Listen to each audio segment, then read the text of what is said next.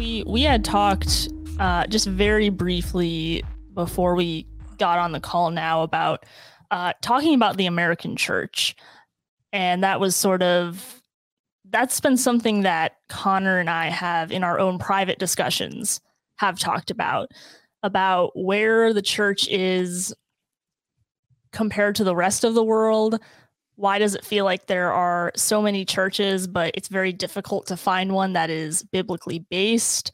Um, so we kind of wanted to talk to you a little bit about that. Um, but before we do, I was hoping that you could just kind of introduce yourself, uh, give us a little bit of a ba- little bit of background on you, and and then we can get started. Yeah, uh, it's a thrill to be with you both, and thanks for having me on. I'm so grateful. My name is Chad Miller. Uh, the best thing you can know about me is that Jesus saved me when I was 16 years old. I wasn't raised in a Christian home. And um, that's a whole separate story, not for this podcast, but I'm super grateful for how the Lord drew me to himself. The second best thing you can know about me is uh, I am married to Ashley Miller, and we just celebrated 25 years. And we have five. Yeah. Thank you very much. we have five wonderful children, four boys, one girl, ranging in ages from 18 to six years old.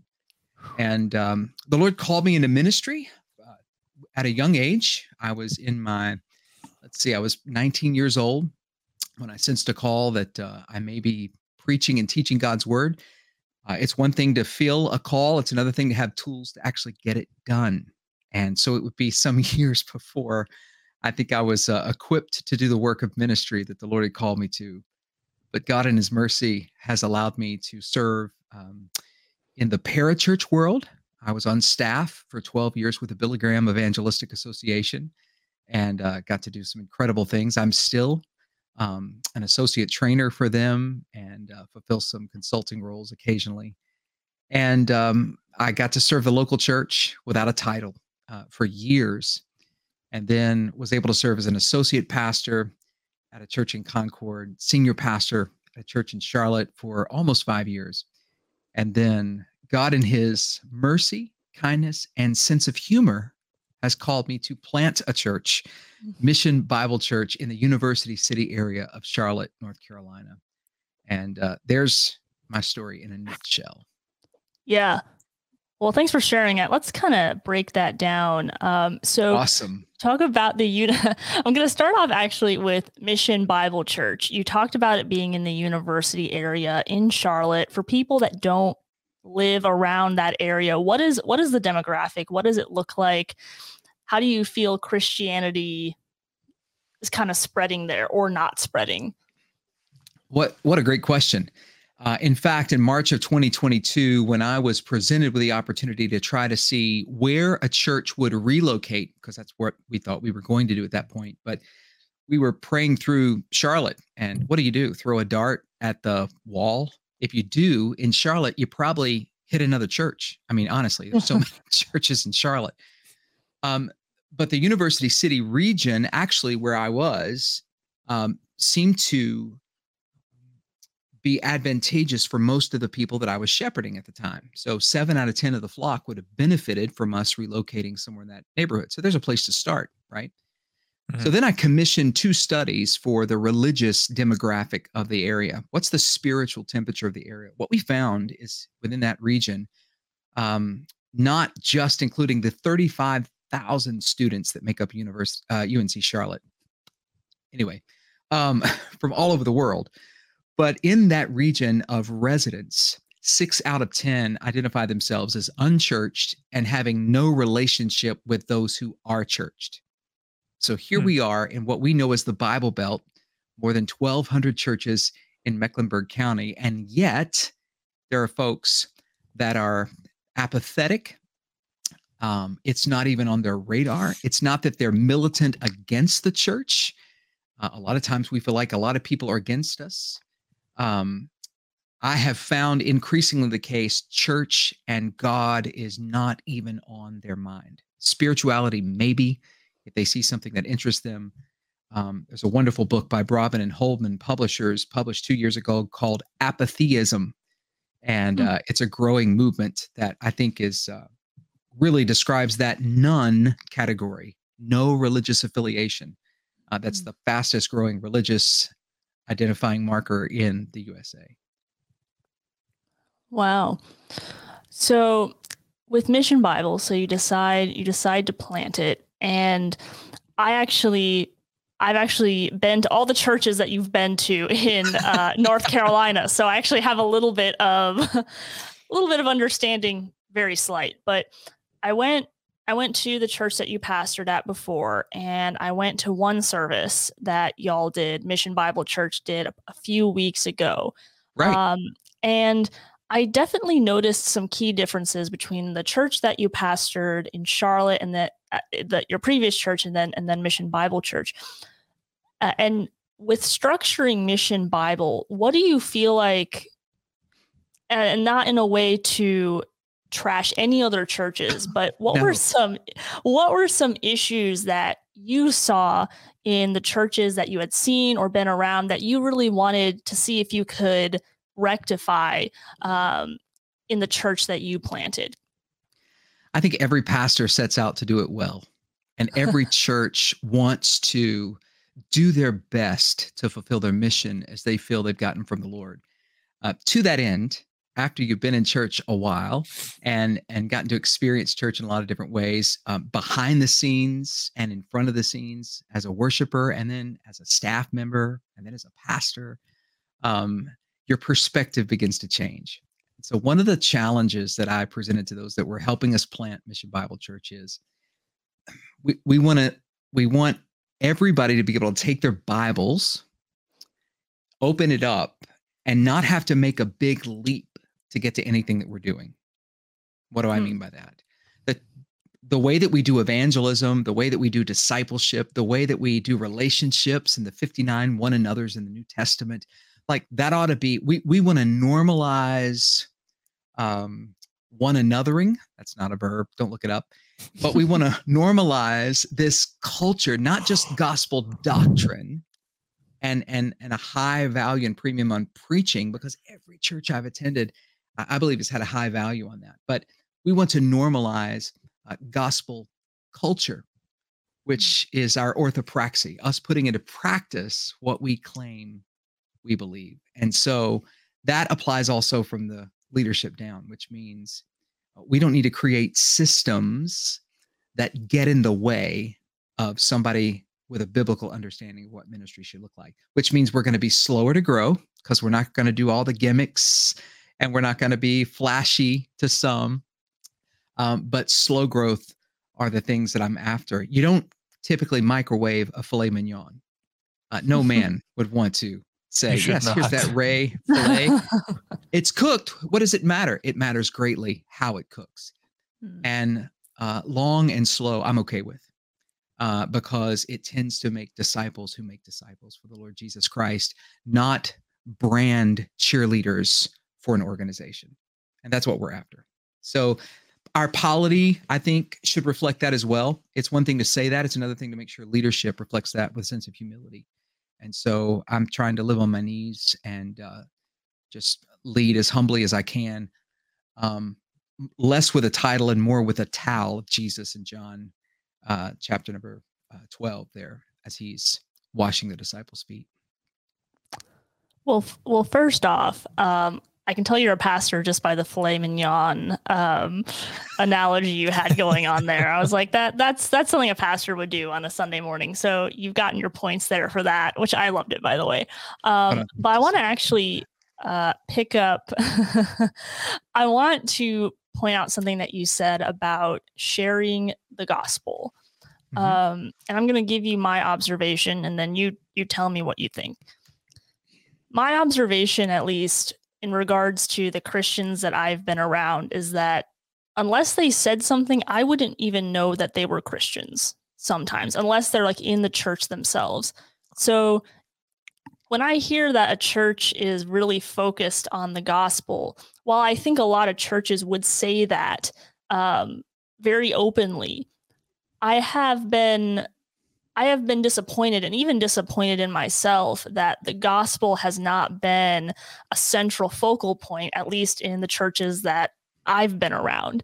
Um, and so there's my observation. And kind of the question to go with that is like, do you think that, and this is going to be broad, but you can pick at it as you want. Do you think the American church is not as gospel focused? And if you don't think that they are, where do you think the focus often lands? Wow. What a great question. Um, thoughtful question. You mentioned your own experiences uh, so I'm going to do a Jordan here. I'm going to I'm going to drill in and, and just make sure I'm getting the question. Connor, you help me out there. You're awful quiet, which makes me terribly nervous. I'm just going to just right off the bat. Like I'm usually quiet. Okay, he's quiet in the beginning. He's quiet in the beginning. This is how Connor comes in he's for the very, kill yes, he does. That's exactly what happens. Like he'll just be listening for about 20, 30 minutes. And then he's a podcast ninja. That's what he is. yes, is. that's what we should call it. him. He's a podcast ninja. And then suddenly he comes out with these very interesting questions, but he just has to, he takes it in. He takes it all, all right. in. So don't Jordan, be nervous. You, I'm not nervous. Not now. Uh, I because I, I, I've got I can block maybe we'll see. Um, Jordan, you mentioned that in your experience, until somebody verbalized the gospel or said something indicative, Lord, that you weren't observing, and I don't want to put words in your mouth, but you you could see no distinguishing or identifying characteristics that they were Christians unless they were in church on Sunday or happened to be doing something churchy outside of that church, yeah. church context. Okay. Yeah. I can well, understand. Yeah, and and to clarify that a little bit, when I when I say like distinctive Christian factors, the just the true believers that I've seen in my life, like they have displayed such a joy that is so evident uh, and so different. Um, there's a boldness about their faith, and so I think there's a lot of Christians who are who do love the Lord and care very much, um, but there almost is like a timidness about hmm. even talking uh, about Christianity, which I think is just a detriment to Christians because if we really believe that the gospel saves, we would want to be talking about it. And I think that's something I've heard like there's an atheist quote about that. It's like they really believe this. Why are they not why Telling are they everybody. not talking about it? Yeah. Mm-hmm.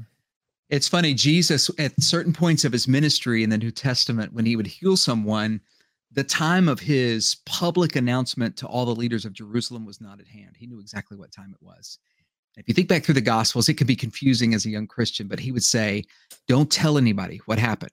And you're like, You just healed me of leprosy. What do you mean, don't tell anybody what happened? Right. But it's funny how he told them not to tell anybody, and they told everybody because all of them yeah. told everybody.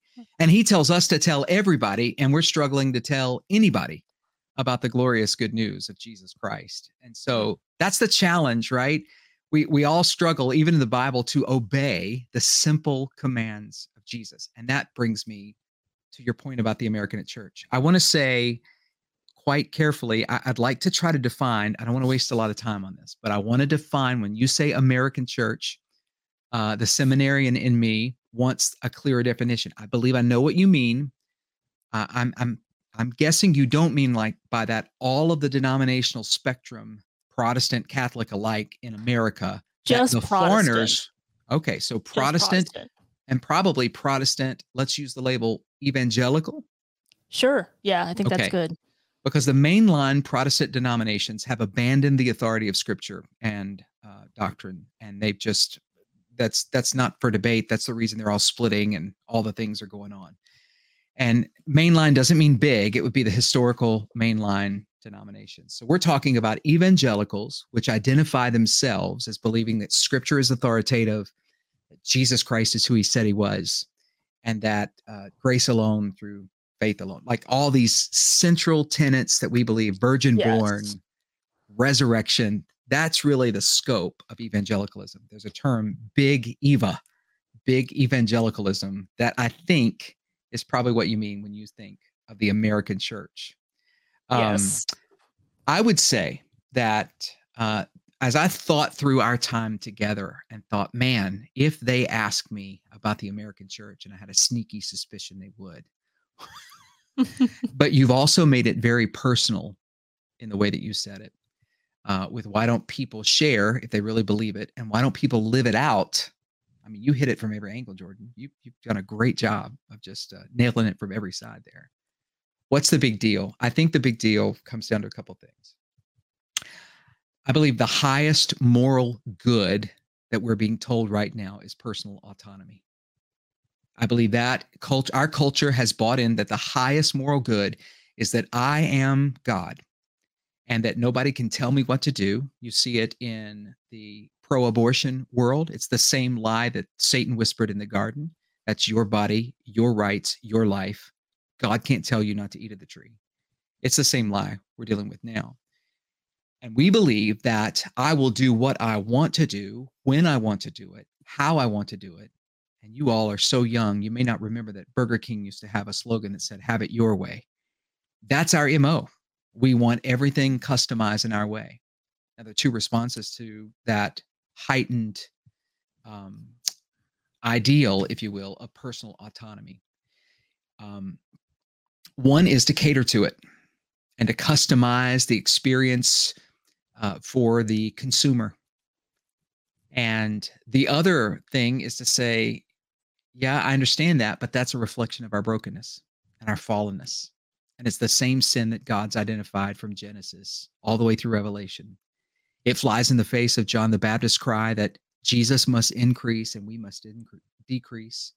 It runs against the grain to um, the call that Jesus gave us to die to self.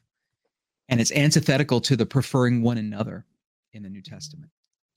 And so when we think we're God, we want the world to revolve around us. And unfortunately, many churches live and die by the programs that they do to make sure that the customer, the consumer, stays happy.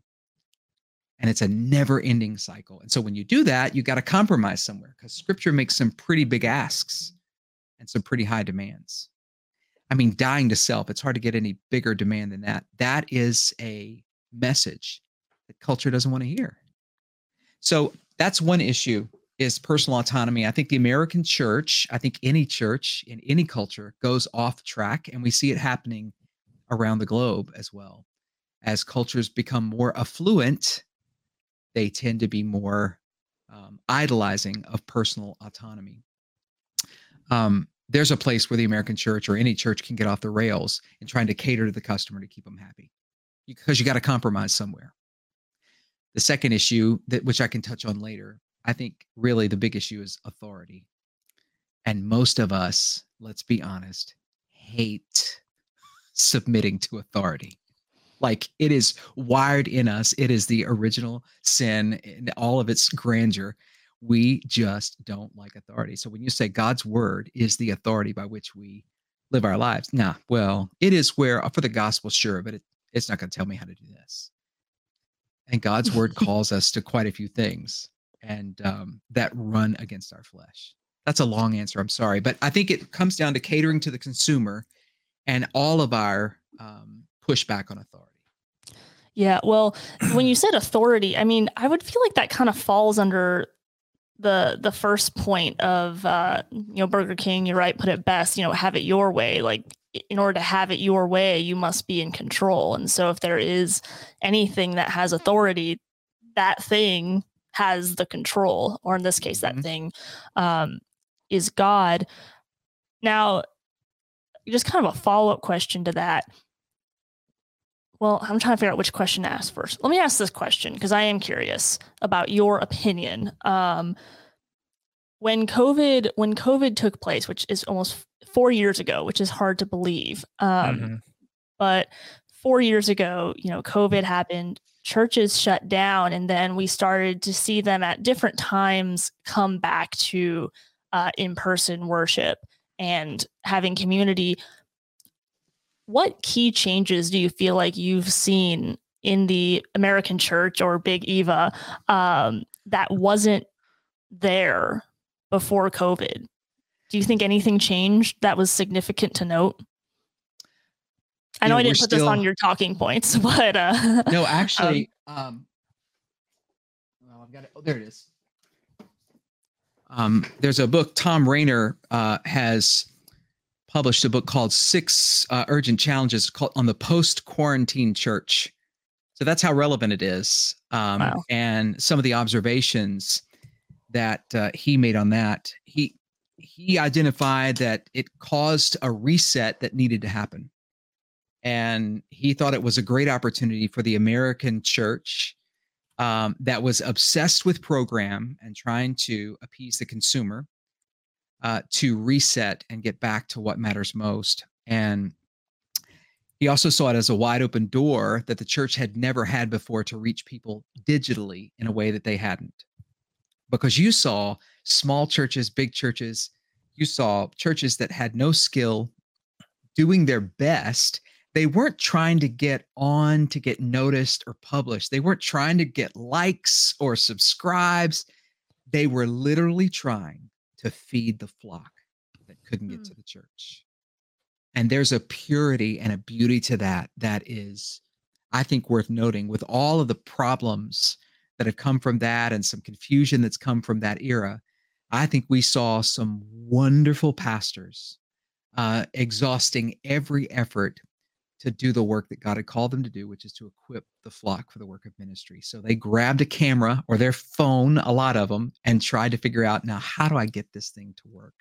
It was uh, it was a time to marvel. If when you had a chance to catch your breath, you could marvel at what God was doing. But now I'm going to throw Tom Rainer under the bus. He'll never see this, and if he does, Tom, I love you. You've helped me many times in life. Tom, uh, I've attended a couple of his sessions before in the past. Tom was also the guru uh, a few years before COVID that killed the uh, fellowship moment in churches. That's how much influence he has. You recall a lot of churches, maybe this may not be anybody's experience. And for those of you listening that aren't in the South, we recognize we're a bunch of weirdos. So I'll just fully acknowledge that. but a lot of us have a, a fellowship moment um, you know a moment to stand and shake hands with folks around you and and just mm-hmm. to greet one another. Well tom's the one that said the number one thing that that people young people are saying they don't like is that. Well interesting interesting. When we planted mission bible church here we're 2020 well we planted in uh, the end of 23 so in january as we were beginning to settle into some rhythms of worship one of the things that i just had been praying about and i talked to the team about i said guys Listen, when we were at our sending churches service, big church with a lot of young people there, they had a fellowship moment. I've longed for that to come back. I said, and nobody ran out screaming. Like young people were smiling, old people were smiling. COVID took something from us that only together is bringing back. And and so we like we weren't timid about it. We thought, hey, we'll try it. And if somebody tries to like, you know, say, I'm not coming. I can't stand it. You know, we'll pray for them and probably keep doing it because I'm the pastor. But anyway, we'll uh we'll just see what happens. And immediately it's been one of the highlights of the service and recognized as an act of worship as we engage with one another, the people that we're about to worship with. Um, now we don't do silly things. It's not a gimmicky time or anything like that. It's just a moment to connect with those around you. I've watched introverts, ver- almost socially crippled introverts, uh, still be ministered to in that moment because they were seen and they were connected to. So you said, what's come from that? So I, I've seen some good come from that. I've seen some churches turn loose of some ministries that were draining them and get back to some things, but that has to do with the circles I run in, Jordan. Um, I don't necessarily claim to have my finger on the pulse of um, where that's failing, or some folks have done some things that um, that are tanking as a result of COVID. We did see a lot of churches shut down, uh, and it wasn't just because the the government came in and made a decree. It's because pastors. Um, there's normally a high turnover rate of pastors. It's one of the top 10 most stressful jobs in America for psychiatric care and well-being. Um, pastors were not just burning out, but completely burning out physically, uh, mentally, emotionally, spiritually, and we're incapable of ministry. And um, I don't want to debate anybody's position on, well, they should have had faith. We're not going to get into any of that. I'm just mm-hmm. saying the toll that COVID cook, took on those pastors trying to minister the, to the flock. And unfortunately, one of the biggest sins that I think we talk about the least is ungratefulness and ingratitude. And uh, for folks to demand more and appreciate less in such a sensitive time it just wore so many out so there's one of the biggest heartbreaks for me was that um, some churches failed that um, it was just heartbreaking to see pastors incapable of of going forward Yeah, no, that's tough. Um, and I want to, I'm going to go ahead and kind of switch a little bit of the gear here, just a little bit. I, I said here I wasn't going to talk about politics, and we're not. Um, go for but it. But there has but. been a little bit. I ain't scared. there has been a little bit of debate. Um, I have noticed where there are some people that really want pastors to talk about political issues. They say you don't talk about abortion enough on the pulpit. You don't talk enough about transgenderism. You don't talk enough about this. Now, there are some people that really think, you know, church is the one place where I can just get away from politics. I don't want I don't want politics on the pulpit. Um, as a pastor, can you tell me your perspective on what's appropriate you think to talk about on the pulpit and what's not? Should the church be involved in these types of cultural issues? Should they be talking about it to the to from the pulpit? Uh, what is what is your take on that? What a great question, Jordan! You're really good at asking questions. You should run a podcast. This is wow. Really, this is really Thanks. something. Um, we just wait so, until Connor comes in here with the ninja question. yeah, my one. my connection may suddenly get bad after that. So no, just kidding. um, can I just say though that you raised um, two two things. I believe you presented uh, Jordan. Okay, so I'm going to be a little ninja esque here. I believe you presented uh, not a false dichotomy, but a misnomer of the two issues abortion is not a political issue. It's been politicized, but it is very much a foundational life issue that's addressed all throughout Scripture. Our God is a God of life, and um, He is the God that constantly mobilizes His people to step in the gap for the vulnerable and the voiceless. And so that's that's a gospel issue, um, and uh, the politics has hijacked it so that the church, I, I believe, one of the greatest deceptions is that the church uh, abandoned it, thinking, "Oh, that's a political issue, and we're not talking about politics." Wrong, wrong. Uh, you can't preach through uh, Genesis one and two and not come up on how God values life. That God breathed into man, and man became a living soul. Transgenderism, uh, also Genesis two. I mean, the two issues that you mentioned you can't touch scripture uh, in an exegetical way if you preach expository, meaning verse by verse, letting the, the Bible kind of, in essence, preach itself. You stay out of the way and just, hey, we're in John. This week it's chapter one. Next week, shocker, it's chapter two. And I found that God uh, has a way of using right where you are to speak to the cultural moment. And pastors that ignore the cultural reality when scripture is clear are doing violence to the text that they don't have permission to do. And they are man pleasers and they need to man up and preach the word and live between the leather and trust that God will do what he wants to do. So you asked for an opinion, you got one there. Okay. A little passionate there. Sorry if my mic blurred. The second thing I would say, though, is no, I don't think we should preach to the political spectrum from the pulpit. I think we identify issues for what they are when they come up from the text, but we're not getting into uh, this sense of uh, national identity unless we're talking about reaching our neighbors, reaching our neighborhoods, and reaching the nations. I belong to a kingdom that is not of this world. My citizenship first, I don't have a passport to prove it, but one day in eternity I will. My citizenship first is in a city whose builder and maker is God. And so that's my first allegiance. Now I'm so thankful, so thankful by God's kindness and sovereignty that uh, I was born in America with all of its warts and all of its problems and all of our questions about the American church and its trajectory.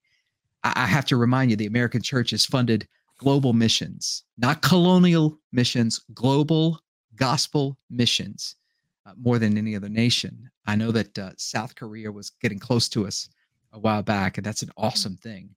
But those South Koreans were discipled by missionaries sent by the U.S. Mm. And so I'm so grateful for what God has allowed the uh, United States of America to do. But uh, yeah, you got to preach the word. And if you preach the word, the issues come up. Uh, they come up as you're dealing with the text. Yeah. And one thing I'm going to say, and then I'm going to turn it over to the ninja, um, just to push back, um, play devil's advocate a little bit. You talk Go about not making sure, like, we'll take abortion, not being politicized on on the pulpit. But sometimes, like, there can feel like there's this blurred line. Like, for example, when Roe v. Wade was reversed, um, that would be I guess in my head, I'm like, okay, Roe v. Wade, that's definitely political because, you know, it was a piece of legislation. So would you recommend not saying anything about that? Would that fall in the political camp or would that be something that you could use just to talk about the the sanctity of life? Where would you where where would you land on that? Oh, it's a another great question, and you're right to push back there uh, when I draw that line on uh, making sure that that Bible things stay Bible things, and we recognize the political realm as a realm we do operate in, just like we tell people how to do ministry in the workplace. I think we're wise to acknowledge what's happening around us. We can't stick our head in the sands. I think it depends on the liturgy of the church. So let me say that. Um, at Mission Bible, that's all I can speak to. At Mission Bible, uh, we would have addressed that in kind of an opening prayer moment, um, both celebrating uh, this moment where the nation that God planted us in, its attention, at least for the moment, is on the sanctity of life. Now, was Roe versus Wade turned over because America is all in on the sanctity of life? No, Roe versus Wade was turned over because it was bad judgment. I mean, even, um, oh, I've just lost her name. The judge that died recently. Ruth Gator, uh, Thank Bader you. Ginsburg. Yeah. Yes. Mm-hmm. Uh, Ruth. She, as liberal as she is, acknowledged it was one of the worst things they'd ever done from the bitch. It just was. It was bad, and it it should not have done. It didn't pass legal tests, but because it was an an ideology uh, issue and you know, essentially spiritual warfare too, um, it just kept kept coming back. It was easy to politicize it. So I'm gr- I'm glad it was overturned because it was a bad judgment on the Supreme Court's deal. It was just a bad case and the way that they handled it. I'm also glad that there for a moment there was a reprieve. But what's happened as a reverse? So if we get up on a Sunday and say, "Praise God, America's for life," right? Mm-hmm. Well, within a month, you've got states doing way worse legislation than what Roe v. Wade was uh, mm-hmm. killing babies up until child up until they're born. So, did God mess up? No, no. So I think it's right for the pastor to say, "Hey, church, uh, just like we don't believe politics or politicians are our savior because they never deliver." Sorry, I should maybe I shouldn't have said that. Um, no, no, that's fair. You can say that. You can say anything you want, Chad. They, they, make big promises, and and it's hard. Let's acknowledge it's hard for them to deliver. They can be kind of rose-colored glasses and then go in and see all the bureaucracy, right? But they make big promises and they rarely deliver. At the same time, when something we feel like goes our way on the national level, we need to take a moment. Yes, acknowledge what's happened, but be ready for the next battle. And that's exactly what we saw there. So I think the pastor uh, is right to be reserved in a moment and take a breath. I don't think the pastor's got to read the Google News feed on Sunday morning and feel like he's got to comment on everything. We've lost the mm-hmm. art of being slow to speak. Um, I don't owe anybody an answer on anything immediately. I'm not a 24 hour news feed, right? I'm going to preach the word and I'm going to take time to process and then speak to those things uh, that are affecting the congregation. One other thing to note my charge is to shepherd the flock that's among me. So there may be an issue, a political weight or national weight or newsworthy issue that resonates for my pastor friend in Idaho Falls or Pocatello or uh, somewhere in California that has no bearing on my life. None. It's not a battle warfare. I don't even, I'm not even aware of the story. So it's hard to make this large swath of a statement that say these issues have to be discussed. I think you you have to shepherd the flock that's among you, know where your people are, and uh, and recognize the pulpit's not a bully pulpit just to get points across.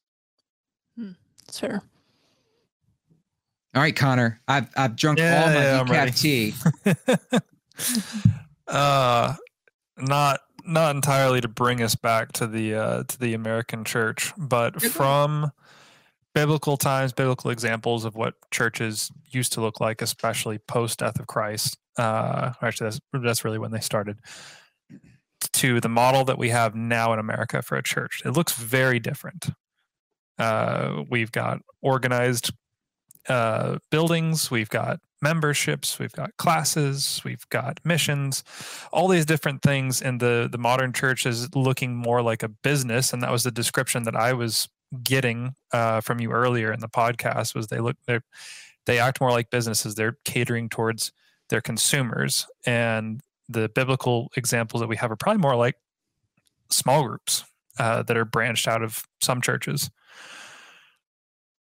that being said, with the way things are now, it seems as if the church has become weaker or more watered down with the less or with less persecution than it originally incurred. At this point, we had we had people in Bible times dying to profess their faith, and now people are too scared to talk about it. Um, so when I look at it, like how how do you see it? Is how how far have we come from there, and is it necessarily a good thing? Connor, I I counted about nine questions and issues in that. That's awesome. You are a black belt with the tenth degree, or at least ninth degree in this one, ninja uh, on the podcast. Well done, brother. Okay, so um, I'm going to work my way backwards, and that way, if we get time to address certain things, I I, uh-huh. I would like to put a pin in the um, membership missions uh, buildings thing. I'd like to come back to that in just a minute. Yeah. Your broader question, which I think uh, deserves greater attention, is: Are are we watering down um, systematically mm-hmm. a, as what we see in American culture and what is the um, the biggest bandwidth of what church looks like in this nation? How far have we come from what it looked like to be a biblical church? Yeah, it seems it seems to me as if yeah. the the river grew wide, not deep. Right. Okay. Yeah. What a great observation.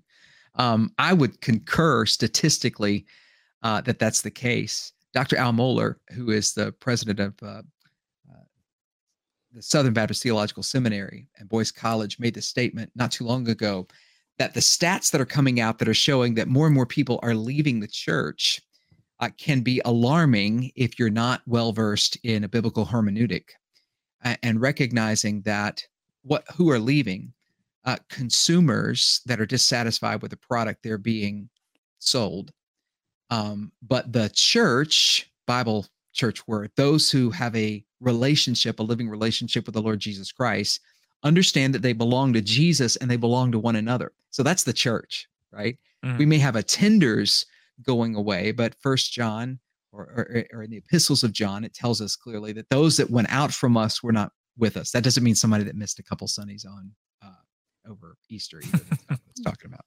We're talking about those that literally we're seeing folks deconstruct their faith and abandoned their faith. Well, these had a form of godliness scripture would i mean I've, all i've got's the bible to go on mm-hmm. right? And scripture says that's a form of godliness with no power. Uh, those are those who are clouds without water. Um, and and so that's a that's a normal thing that's been happening. Hebrews talks about people that were forsaking the assembling of themselves said don't don't do that. We need to gather together which by the way they did in the building. I'll come back to that. But we need to gather together. I love you connor. Great questions man and uh, and I'm preaching through like our foundational series, which deals with church family and touches on history. So like, you caught me at a great time, and I'm not even caffeinated. Good time it's to awesome. practice. Yeah. So, so um, we're we're dealing with yes, I think where it is easy to be a Christian, um, which I would say historically in this nation, it has been um, culturally acceptable up until recently to identify as a Christian um, anecdotally, when you would move to another town uh, as late as the 60s and 70s, maybe even the early 80s, shocker. Mm-hmm. I was alive during two of those.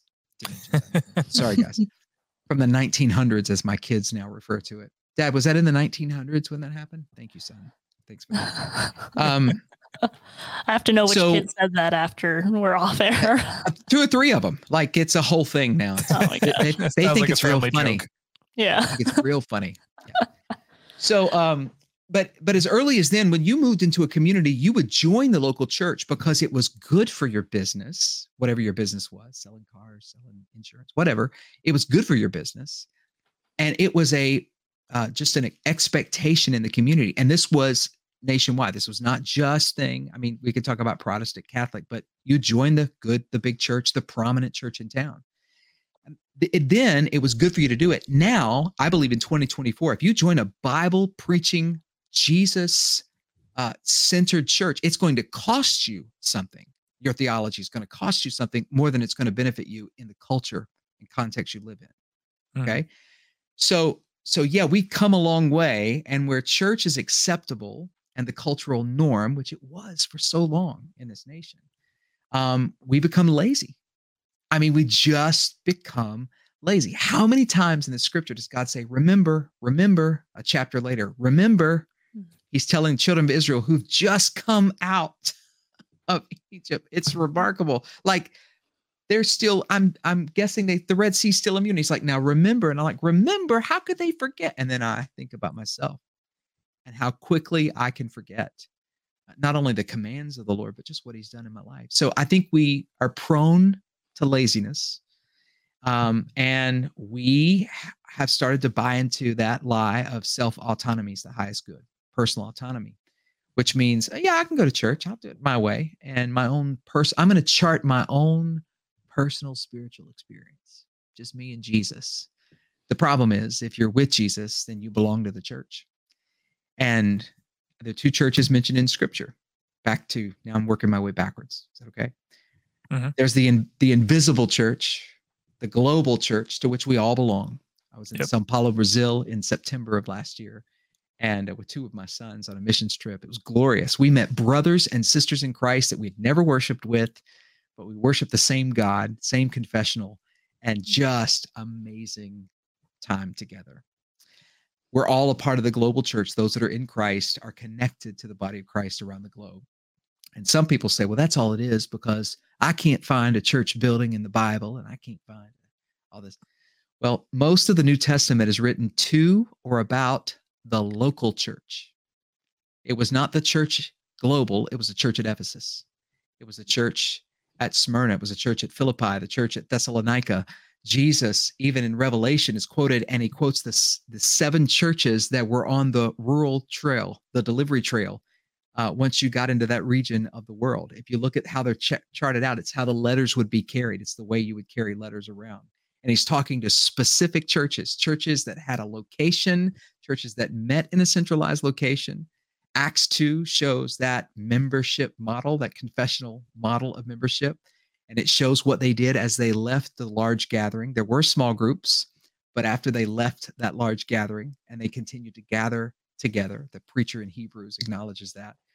And so, yes, we've institutionalized some of that to our harm and yes, we've let systems get in the way of some more pure gospel work.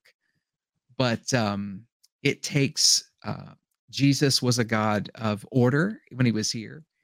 And you see small groups organized even when he fed the 5,000 and things organized and done in an orderly way. Acts 1 8, there's the missional command. Mm-hmm. He says, But you'll receive power after the Holy Spirit has come upon you to be my witnesses, first in Jerusalem and Judea and Samaria and to the uttermost parts of the earth. And then if you follow the book of Acts, that's the outline for the missional outreach of Acts, exactly the way they do it. It was global missions at the time. And so a lot of missions organizations still follow that today. So, yes, there are organizations. Yes, there are entities. Yes, nobody's doing it perfectly. Um, but the issue comes to our own personal walk with Jesus and making sure that we are actively contributing to the health of the church and um, not just sitting back and critiquing all that's wrong. Does that help? Yeah, I think that helps. Yeah. Yeah, I'm there's a lot which, of things which, because we're flawed. It's it's so easy to to point out all the flaws. It really really is. Follow me for a day.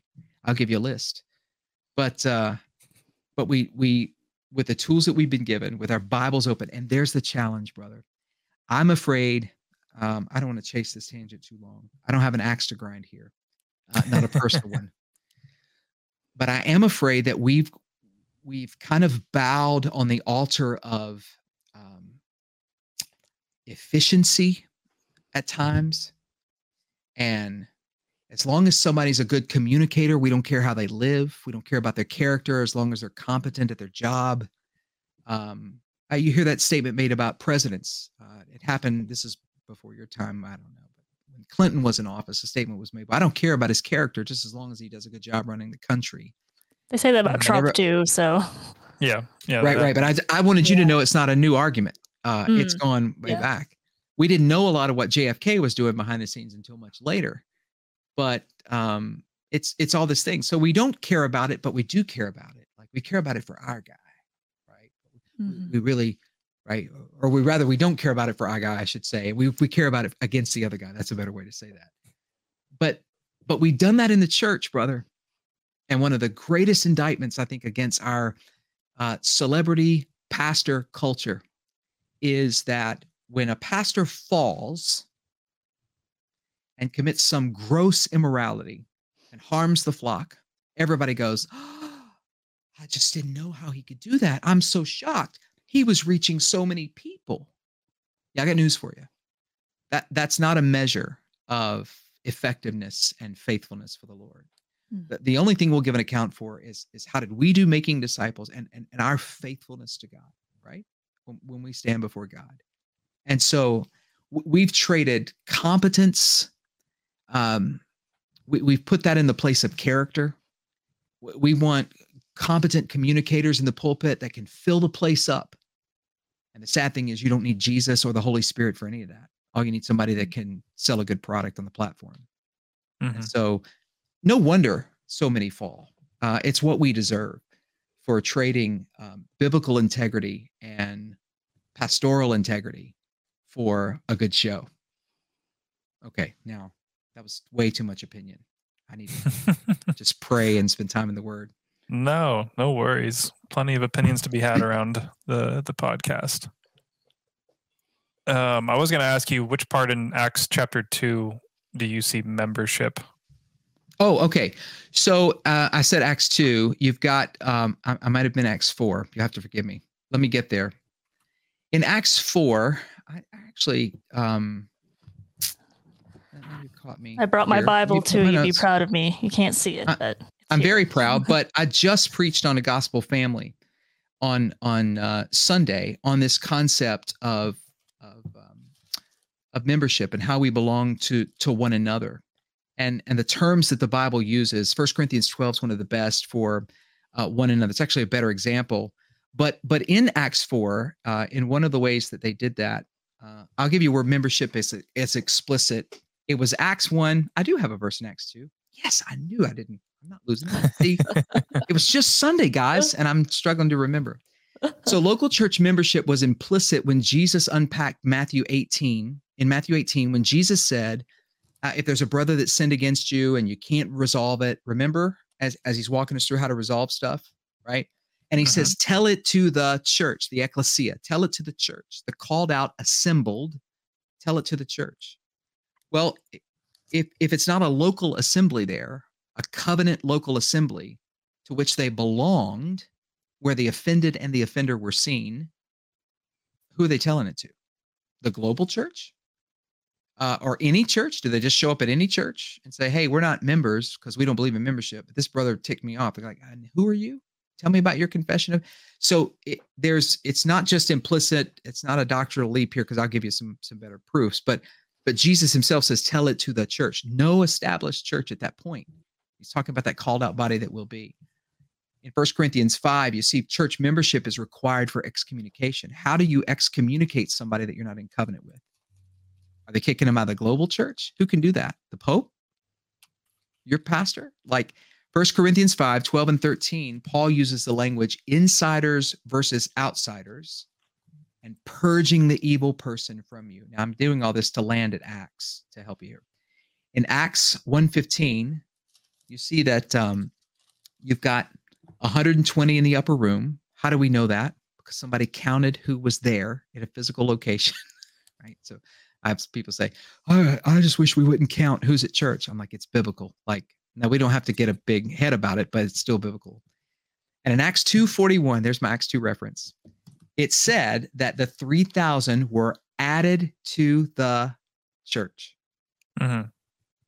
241 they knew their numbers they knew who they were from the covenant they had together and there was a covenant um, group of believers that now some others were being added to um, they gathered together for teaching for prayer for the lord's supper and to be in one another's home they gathered together look at the distinction the teaching the prayer and the lord's supper were not in one another's home that was in the gathering so that, that goes back to the gathering thing we said earlier.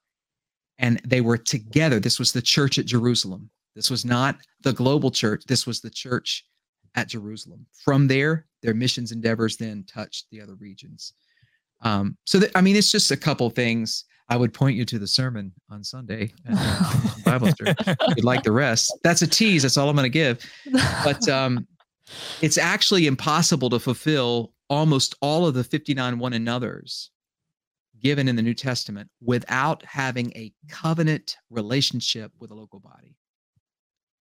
Because one third of them are about love, uh, one third of them cup up under the um, about humility, um, and I'm trying to give you the right numbers because now I'm paraphrasing and I'm going to do it wrong. And and, jo- and he's gonna, Jordan's going to get me. Yeah, he's going to say that's not what you said Sunday. I heard your message. trying to give you that in the one another's here. Here we go. Sorry. Uh, there's a third of them are connected to love. Good, I was right. A third of them are connected to unity. Sorry, unity in that local context, not global. And half the remaining point to the humility necessary to fulfill life together in tight community. And the remaining uh, are kind of all over the map. But the New Testament is clear for the Christian. There's no picture of a Christian that doesn't belong to Christ. He's the head, he's the authority. And we would go, well, yeah, of course, that's great. But equally authoritative, scripture makes the case that there's no picture in the New Testament of a Christian uh, maturing in their walk that doesn't belong to one another and a one another in that local context. That, I said maturing in their walk, Connor, so you wouldn't say, what about the thief on the cross? Because he didn't have a chance to. Yeah. no. Yeah. I've had a recent, uh, there's been a recent discussion we've had going around about um, and, and I'm not going to get us on this tangent, but uh, baptism as a part of salvation, which I'm I'm sure you're familiar with completely. Um, yeah, it's an old Which baptism? oh yes, because there's the Pentecostals that they believe in uh, the baptism of the Holy Spirit, uh, and then there's and water, water, and fire. Really? Yep. That there's sounds three. like Avatar. That sounds weird, but it sounds like water, fire, earth. Yeah, that sounds like yeah. a that sounds like three Disney rides. It does. Yeah, it, it sounds it sounds like a lot, but um, well, someone yeah, there was an argument about baptism uh, as required for salvation, and and I was like, well, what about the thief on the cross? Like he didn't That's even a get a question. he didn't even get a chance to get baptized. But I mean, we can't say Jesus was wrong when he was on the cross. Be like, oh, he was just exhausted. He didn't know what he was talking about. Like, no, like he right. obviously right. he obviously made it. He obviously made it to heaven. So I don't know. Um, just reminded me of that. Uh, Connor, did you have any uh, any follow up questions? Oh, I like that you didn't ask me about that. I was I was I had I mean I was thinking through it. I was ready to answer, but I like that you deferred to Connor. Yeah, it's Connor. Yeah.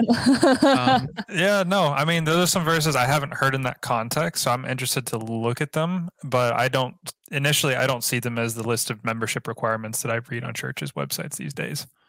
It's just not there for me. Geographically, yeah, yeah there's a community of believers for sure do I think that they're on a membership list with a church back then? Not so much. I don't think they had a scroll with everybody. And I guess the way I read it is when it talks about being added to the number, it's talking about believers in general, just mm. being added to the maybe not the overall number, or it is the overall number. All right, Connor, but, let me ask you a question. When you get in your daily reading to the genealogies, you stop mm-hmm. and focus on every name to pronounce them. Yeah. well played. But I mean, like, like everybody has a story there. And can you imagine if we hit Acts two and it's like, and three thousand were aimed, and they were Joshua and Josiah and Jezebel, and like it just names all these things. So I, I would say that um, the high level that we get in Scripture on some things, there's some details that God wants us to see clearly because they matter, even Mhm. though we don't understand the genealogy. Lon Solomon, who the pastor and planted McLean Bible Church in Washington D.C., uh, was raised in a Jewish home, and that genealogy in Matthew, where it was unpacked, he um, that's what the Lord used to point him to Christ because he knew he didn't know anything about the New Testament, but he knew all those guys and knew all those stories in that genealogy there. Why do I say that? I'm saying the 3,000 weren't named, but they had names. And everybody at the church at Jerusalem knew who they were because they were in one another's homes. And there's a sense of community that was more than just, I know we love the organic because it seems sensational, and it is, but you can't excommunicate from some somebody from uh, something where there's no covenant. There's just no place for that in in the Bible. Uh, when you look at the way covenants work in the Bible, um, I'm not making the case or defending every church's membership process, but uh, I would say that um, it's wise for you uh, to keep digging. It's a beautiful thing to keep digging, digging and figure out why do I belong here and not there? What's distinctive about here and not there? Why are these my people and not those my people? It's great questions to ask, Connor. Keep asking them. Great questions. Mm. Yeah, Yeah. that's really good. That's really good. Um, and what I'll uh, I have an ending question, and then uh, Connor, if you have another ending Oh, question, that'd be great. No, I won't do a second ending question. well, I don't want to. I, I want you to want you to be able to con- contribute to this part because I think it's I think it's good when as a as a as a new church planner, what would you suggest to people when they're looking for a church, if they're looking for a church, like a couple of key things that they gotta have? or to stay away from. There, I'll add on to it. Yes, yeah, That's good. great. Yeah, no, I think that's good actually. That's a really great question. You know, it's funny when you survey people, one of the reasons they say they're looking for a church, six out of 10 identify themselves as in crisis. And, and that's a motivating factor. They're searching for an answer to a problem or for uh, something along that level. That's those are, are stats that we've been seeing for for some time. Um, some of the other main things is they just want to belong to something. And so what what do you do with that? Um, so so those are the feels, right? We can sit here and talk about the ideological and the doctrinal bulwarks that ought to be in place and make sure everything, but but the reality is people don't tend to make decisions based on that. Everybody's not Connor and Jordan. We, we wish more people were, trust me, because I've just enjoyed being with you both. But um, I think that uh, people make decisions based on emotion and the way they feel and the way people make them feel. And so um, I would say, especially if you're able to get your hands on a Bible, um, is the pa- does the sermon, does the message feel like the pastor is using a couple verses to say some uh, nice things or exciting things? Or, or do you feel like the pastor has a heart for the congregation to know the word of God? I would ask you a question about the music, not its style, but hmm. its substance. Are these songs you'd want sung at your funeral? Do they point people to an everlasting Father who'll never fail? Or are they so consumed with the here and now and all the feels that it's a great pop song, but I don't know that I'd put it on a list for my funeral? And that may seem incredibly morbid, but that's the way pastors think. Sorry. I would say, as you look around the people, do I feel like I've been handled by these people um, because they're trying to accomplish something in the realm of attendance or retention? Or do I sense this is a family that is welcoming me in? Now, here's the challenge I'd give to somebody looking for a church you got to go more than one Sunday. Listen, nobody hits it out of the park every Sunday. The pastor may be having an off Sunday. The wrong greeter might be there. Like I'm just saying, like don't don't do a one and done. You don't do anything, and you'll watch three seasons of a Netflix show before you'll say, "I don't like this." But you go to half of one service, they play a song you don't like, you're like, "I'm out." So don't do that. I would. I encourage everybody. guest pastor or guest speaker. yeah. Oh, yeah, yeah. Right, right, right. if, if there's a compelling reason for you to give a church a try, now don't give an unbiblical church any more chances. You get there and they're not preaching the word or they're preaching Mhm. something that's clearly an error. You get up in the service and leave. And tell them Pastor Chad from Mission Bible told you you could. This, but if you if it's a biblical church, right? You, from everything you can tell, I, I just don't know. I just don't give it two or three Sundays over the course of a month. You should get a feel for what's normal, but it takes a month to do that. It also takes a month for you to be recognized and seen a lot of times, and for you to make some connections. So I'd encourage anybody go slow. And finding a church is hard. It is hard work but go to a pastor or somebody's friend's pastor that you know and trust and say, Hey, I want to check out this church. What do you know about him? I promise you, we're not all competing. We're really not. I'm not in competition with anybody except Satan, uh, trying to rescue the perishing. Uh, there are too many people in the University City area who do not know Jesus Christ as Savior and Lord. A- and that's what's consuming my prayer life and time and caring for the flock that God's entrusted to me. So talk to pastors they'll they'll tell you about other churches they'll help you find the right place we don't want you at our place if you don't want to be there we want you plugged in and on fire for jesus I like it. Um, our pastor, he says, stick six, uh, stick six weeks with us. So it sounds catchy and cool. Um, i like it yeah. it's better than Uh, four on the floor so i, I won't use four Use that that seems like a Pentecostal thing, though. Um, It does feel a little charismatic because they're like, oh, no. they go on the floor, and um, i think it's a isn't it a term uh isn't it a gear shift term i'm not a car guy that, isn't No, I that have I'm not. idea. I'm not one either. Okay, whatever. Well, let's pretend that it is. We'll be corrected in the mail. Send all mail to complaints at resident skeptics exactly. dot net. Geocities. I'm kidding. I don't Yes. well, uh, Pastor Chad, we have really enjoyed having you. Um, and I, what I what we've tried to do with this podcast this year is to talk a little bit more about religion, uh, talk about talk more about Christianity. We're going to be having someone on talking about Catholicism uh, in a little bit, so that'll be that'll be fun. Um, but I just love that you are you just seem like you know the word and you're prepared for our questions and just gave such thoughtful answers to all of it. So Pastor Ted, thank you so much for being on and giving us your time. Um, you're always welcome back on, um, but we've really enjoyed having you. It's been a joy to be with you. Thank you so much.